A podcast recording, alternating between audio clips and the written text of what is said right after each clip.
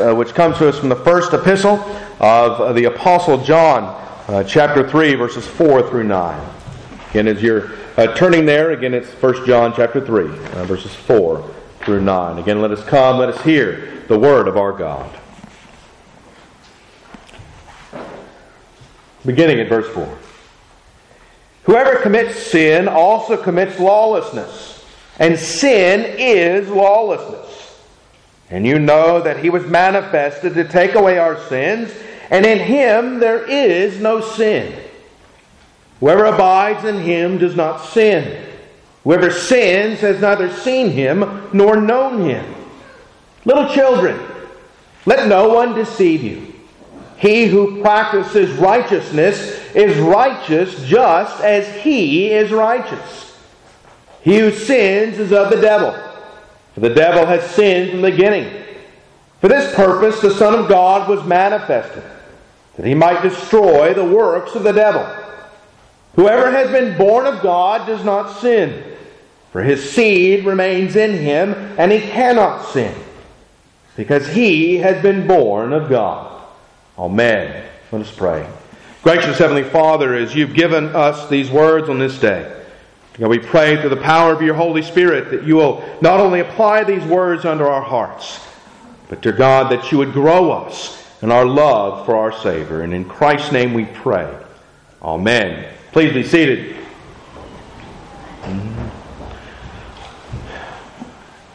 One of the things that I'm sure most of us did with our grandfathers when we were young was uh, sit around and watch westerns.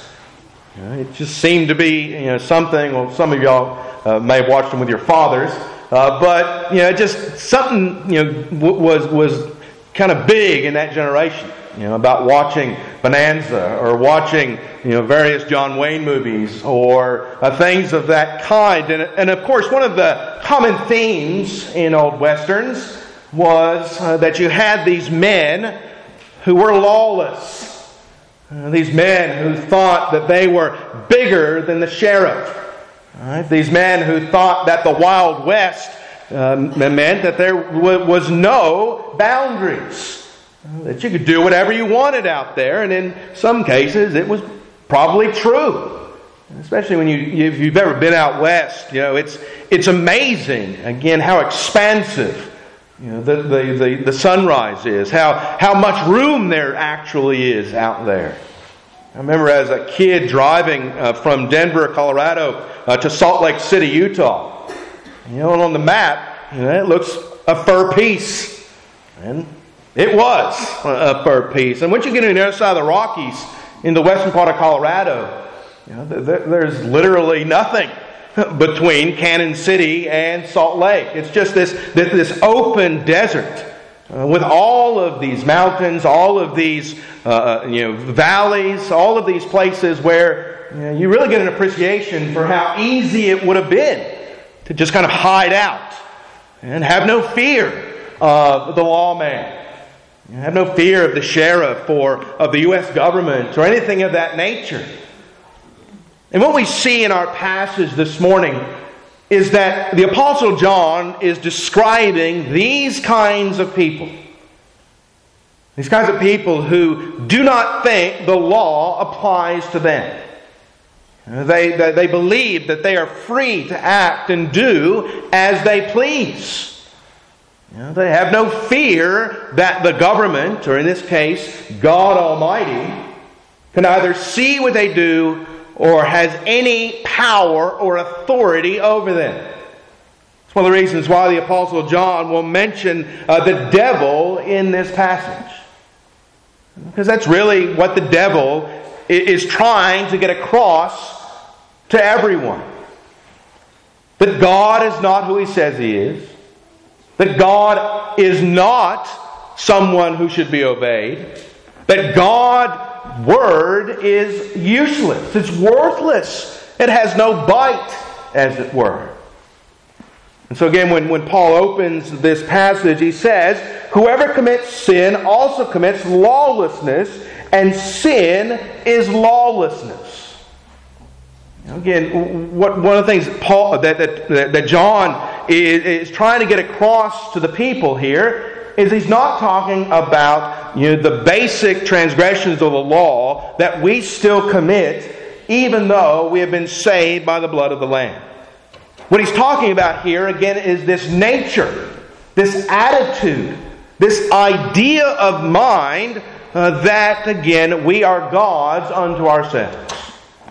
That we are lawless, that we do not believe that there is anything that we should do outside of our own desires. And that's why, again, uh, John will say, again, little children, let no one deceive you. He who practices righteousness is righteous just as he is righteous. You see, this is an attitude problem. This is a submission problem. And those who are in the Lord Jesus Christ, those who have been united to Him by faith, are righteous because Jesus is righteous. And because they are righteous, what is their attitude? What is their nature? Those who are in Christ desire righteousness. Right? They love the law of God. They desire to be under the law of God.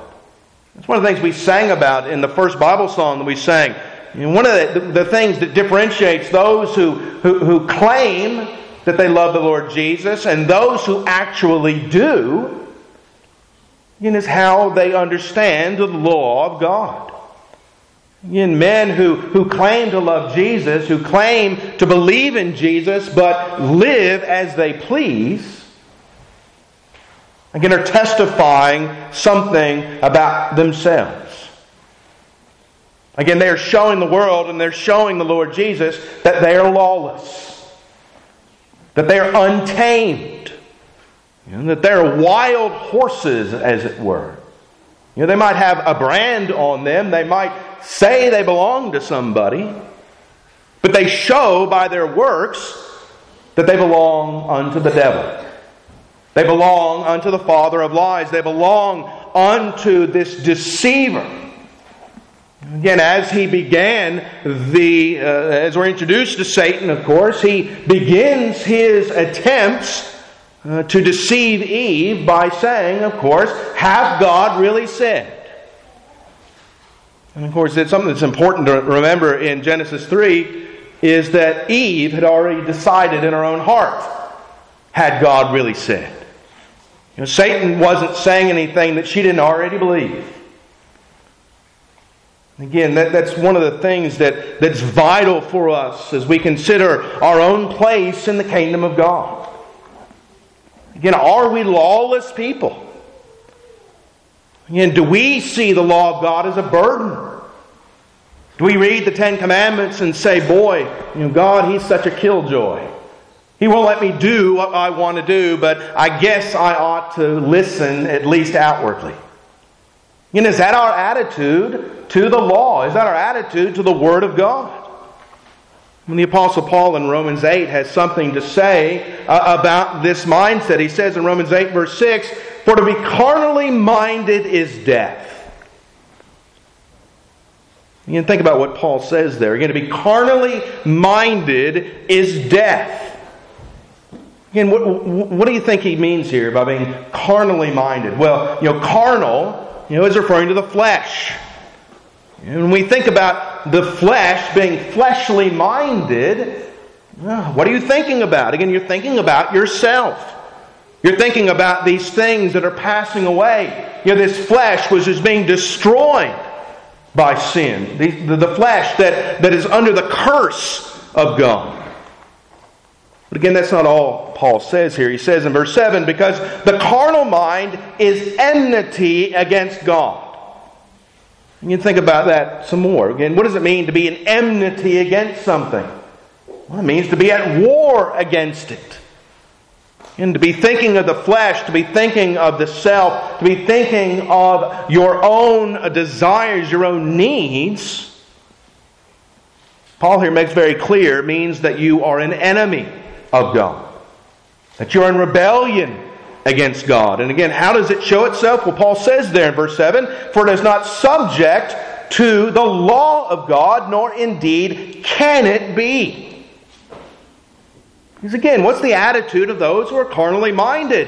Those who are carnally minded love the flesh. They love the pleasures of the flesh. They love the world, and they love what the world can provide them. But again, Paul there, he doesn't, doesn't leave you know, us in that state. Again, what does he also remind us in this passage? Well, in verse 6, he said, But to be spiritually minded is life and peace. And think about that. This difference between being carnally minded and being spiritually minded. And to be carnally minded is death. To be carnally minded is to be in rebellion against God. But to be spiritually minded is life and peace. Again, think about, uh, again, what, what, what, what is Paul saying here? And he's saying those who are in rebellion against God will always be gnashing their teeth. You know, that, that's one of the illustrations that Jesus uses in the gospel. You, you think of that image of, of gnashing of teeth. What do you think of? You think of an animal, you know, especially a rabid animal, who, who is unable to control itself, who is wanting to attack anything that comes near. Again, is an animal who is rabid, an animal who is in attack mode all the time, is it uh, either a safe thing to be around, or do you think that animal is in peace? or in comfort or, or in anything of the like. Well, again, the heart of those who are carnally minded is, is like that gnashing of teeth, always uh, seeking out that which to destroy. And of course, we don't usually think of it in that way. But again, that's what the scriptures are showing us. You, you, you think of this attitude, this, this attitude of always seeking the self, always seeking the pleasures of the flesh. Again, is that ever ending? You can think of uh, uh, particular people in, in your life who are like this, who are always seeking after the pleasures of the flesh. Again, are they ever enough? And there's always something else, right? There's always something more that will bring peace. And of course, do these things ever do that? That's why they need more, right? One of the you know, more interesting illustrations of this is with John Rockefeller. You know, the, the big Standard Oil guy back in the late 19th or 20th century. He was being interviewed one time, and someone asked him, Well, how will you know if you have enough money? And John Rockefeller responded, He said, Well, there's always more to be made. There's always more to get. There's always more companies to buy. There's always more oil to be found. Again, that, that restless spirit and it's part and parcel of what Paul means here by being carnally minded. Likewise, John in the passage there again says, Whoever commits sin also commits lawlessness, and sin is lawlessness. Again, this, this attitude, which is, again, not only never satisfied, but is always seeking more and more and more. And that's not a heart, that, as Paul says, that is uh, that is life and peace. And one of the greatest fruits of Christian maturity is contentment. When you think of what you know, of contentment, well, what does it mean to be content? I mean, it's one of those words that's hard to describe, right? You, you kind of only know it if you are. You know, to be at peace, to be in contentment, you know, again, as a mindset, it's part of a nature. And what does John and what does Paul tell us? Again, where does this contentment, where does this spiritual mindness, where does this life and peace come from? In Paul there in verse 8 says, So then those who are in the flesh cannot please God. But you are not in the flesh, but in the Spirit. If indeed the Spirit of God dwells in you. Now, if anyone does not have the Spirit of Christ, he is not his. Of course, that's exactly what John has told us here. And you know that Jesus was manifested to take away our sins. And in him there is no sin. And whoever abides in him does not sin. And the idea here again is, is that we, if we have truly been united to Christ by faith, if we truly have been made new creatures in Jesus Christ, and not only uh, will uh, our, our attitudes, not only will our works, but our entire understanding of the world will change. And this is one of the dangers you know, of preaching a gospel that is only about the forgiveness of sins. Because if the gospel is just about washing the slate clean, then it's not the full gospel. What John and what Paul are saying here is, is that salvation is more than just that. Salvation is about the entire person, the entire individual, again, being wholly changed into a new creature. You know, Paul in Colossians 3 will say that we have a new identity in Christ. There, there is nothing, again, that is the same when we come to faith. And again, this is why John and Paul will both focus on the righteousness that we receive from Jesus. Because it's not just, again, our sins would have been washed away, but again, we have received this positive righteousness, uh, these works that Christ has, has done in his obedience to the law. Because again, think of, uh, of Jesus' life. You know, we testify that not only was Jesus born of a virgin, uh, but that he lived a sinless life. And again, what does it mean to live a sinless life? Well, it means that he was obedient to the law in every jot and tittle. Even when Jesus was in the womb, he was obedient to God. He was obedient to Mary, even in the womb. Even when Jesus was a six month old baby, he was obedient and he followed the law of God. And we, we, we think about, well, what's the purpose of that? Well, again, it's not just so that he would be an unblemished sacrifice. It's because we need the righteousness of Jesus Christ. We need his works on our behalf.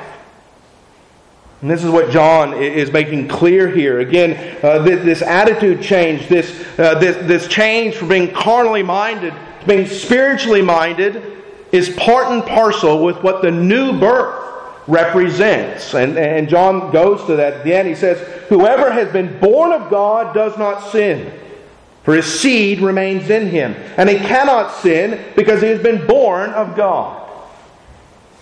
Can you, you think about that for a second.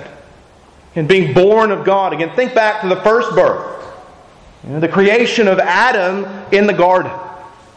And well, what happens there? Again, we, we know that God takes the dirt of the ground and he, he, he forms man in his image. But what else does God do there? We're told that he breathes life into him.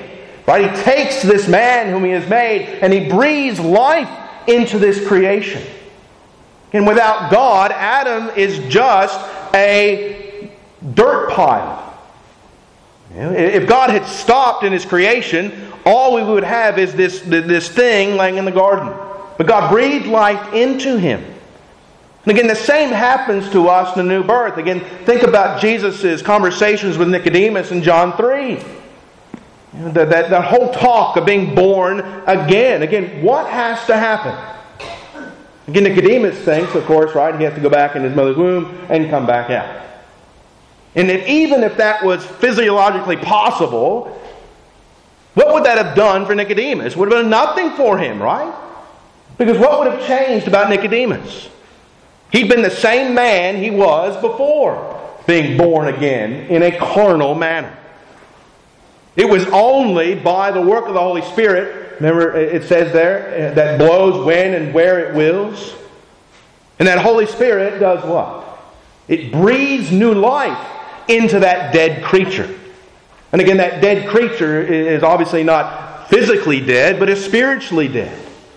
And that new life that we see breathed in that Jesus talks about in the new birth in John 3.16 and 3.17. Again, what follows there? Again, the gospel doesn't end in John 3.16. What we see there, again, is Jesus telling Nicodemus that his whole mind, his whole worldview, everything about him is changing. And he has gone from being uh, this man who was seeking to be saved by obedience to the law, by being obedient to Moses, to being a man who understood uh, that he had his righteousness in the Lord Jesus, and loving the fact that his righteousness came from the Lord Jesus and not from the works of the flesh. Because again, you think of the attitude of the Pharisees. And what do the Pharisees exhibit over and over again? Again, they are, are so concerned with the obedience to the law that they create new laws to follow. And they create laws upon laws. You know, not just because they thought their salvation was coming from that, because they knew in their hearts that what they were doing was not enough. That there had to be more that God designed. Again, that's uh, kind of that's exactly what Paul has in mind in Romans 8. Again, that's being carnally minded. Again, again thinking again that, that, that salvation is something that we either gin up or, or salvation is something that we do in order to earn the love of God. Again, that's a dangerous mindset. Because again, it shows that, as the Pharisees did, they didn't understand what the gospel was. They didn't understand what it meant that the Messiah would come and be the sacrifice for sin.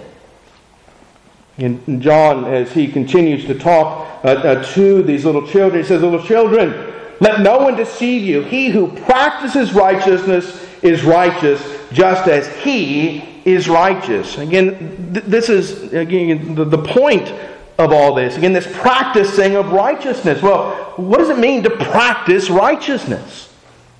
what is practice? Practice is preparation, you know, for the game or for whatever.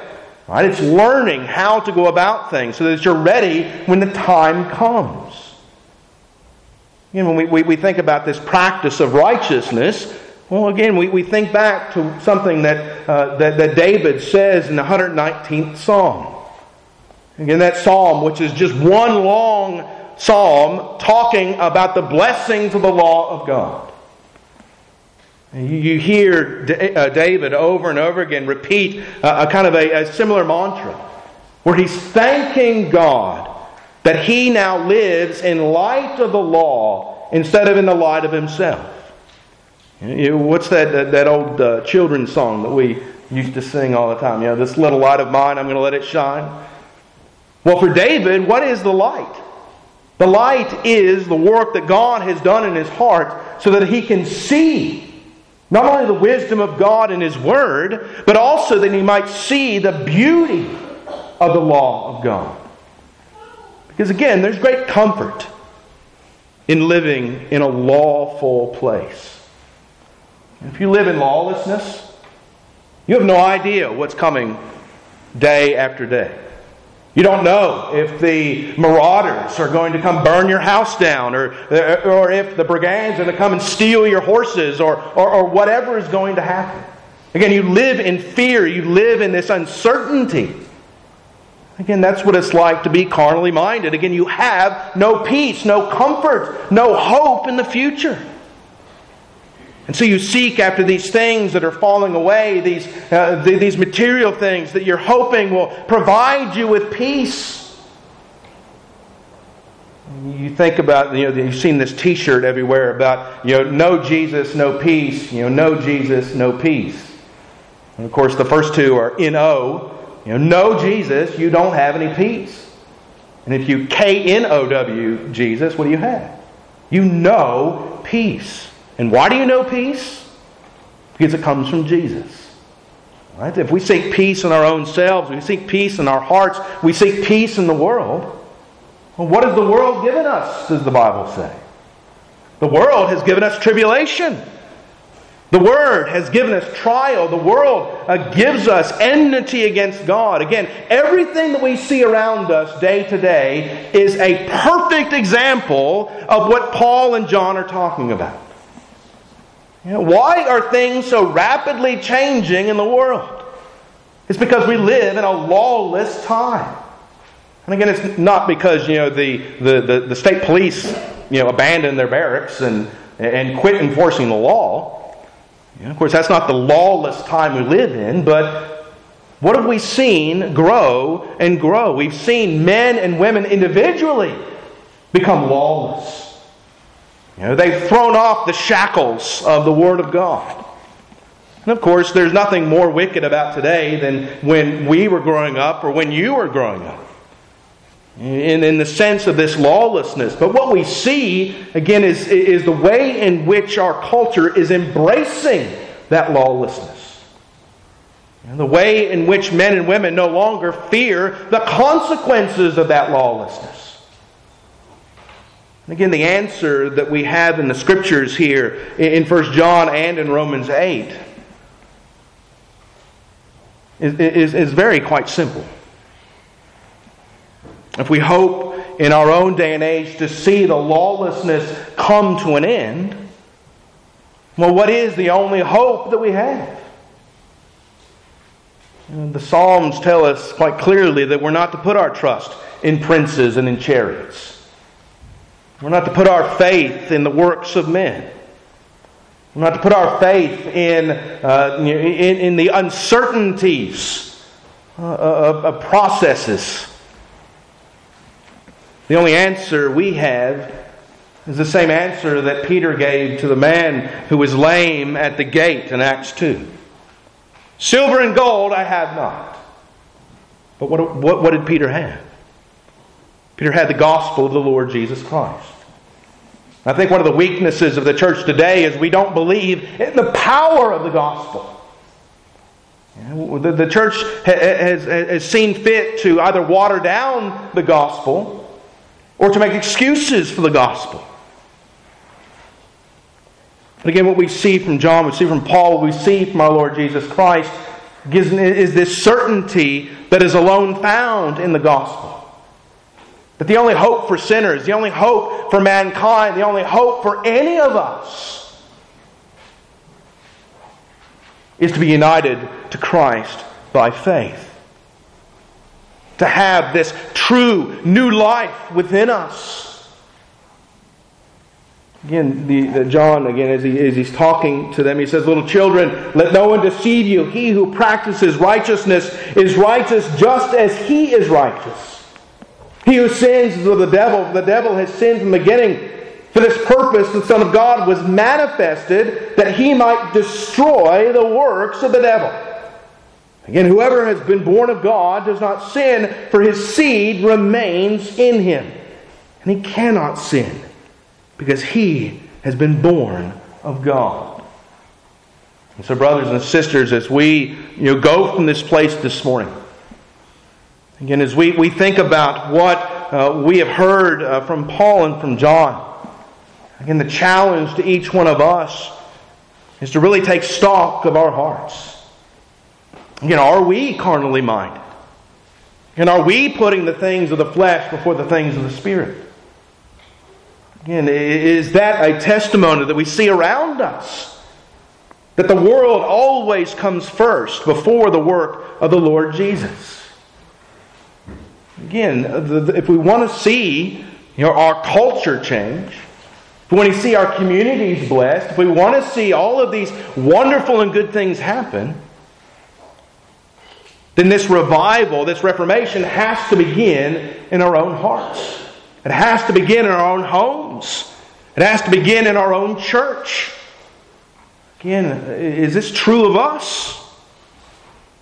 And we hear in the book of Revelation the warning from the Lord Jesus Christ. Again, uh, uh, uh, about the church at Laodicea, which is neither hot nor cold. And we hear of the warnings to Ephesus, who had forgotten its first love. Again, is that our primary focus? Is the Lord Jesus, the gospel, the propagation of that gospel to the world, but most especially that propagation of the gospel to our own hearts? Again, that's the question we need to ask ourselves. Because again, we, we hear in the word that God has given to us this, this blessing and this reality that is true for those who have placed uh, their trust and their faith in the living Lord Jesus Christ. And if Christ is in you, the body is dead because of sin, but the spirit is life because of righteousness. But if the spirit of him who raised Jesus from the dead dwells in you, he who raised Christ from the dead will also give life to your mortal bodies through his spirit who dwells in you. And brothers and sisters, as we leave this place this morning, Let that be the confession of our hearts. Let that be the confession of our souls. That we love the Lord Jesus Christ. That He is not only primary in our lives, but He is our peace. He is our comfort. He is the light of our life. He is the joy that moves us to rise in the morning. And the assurance that we have received by the promise of the gospel is what moves us from day to day. For truly it is said of Christians that this is not our home. We are pilgrims on the way. We are seeking a better country. The heavenly cities, which God has made for His people from the foundation of the world, that we might dwell therein. Amen. Let us pray. Gracious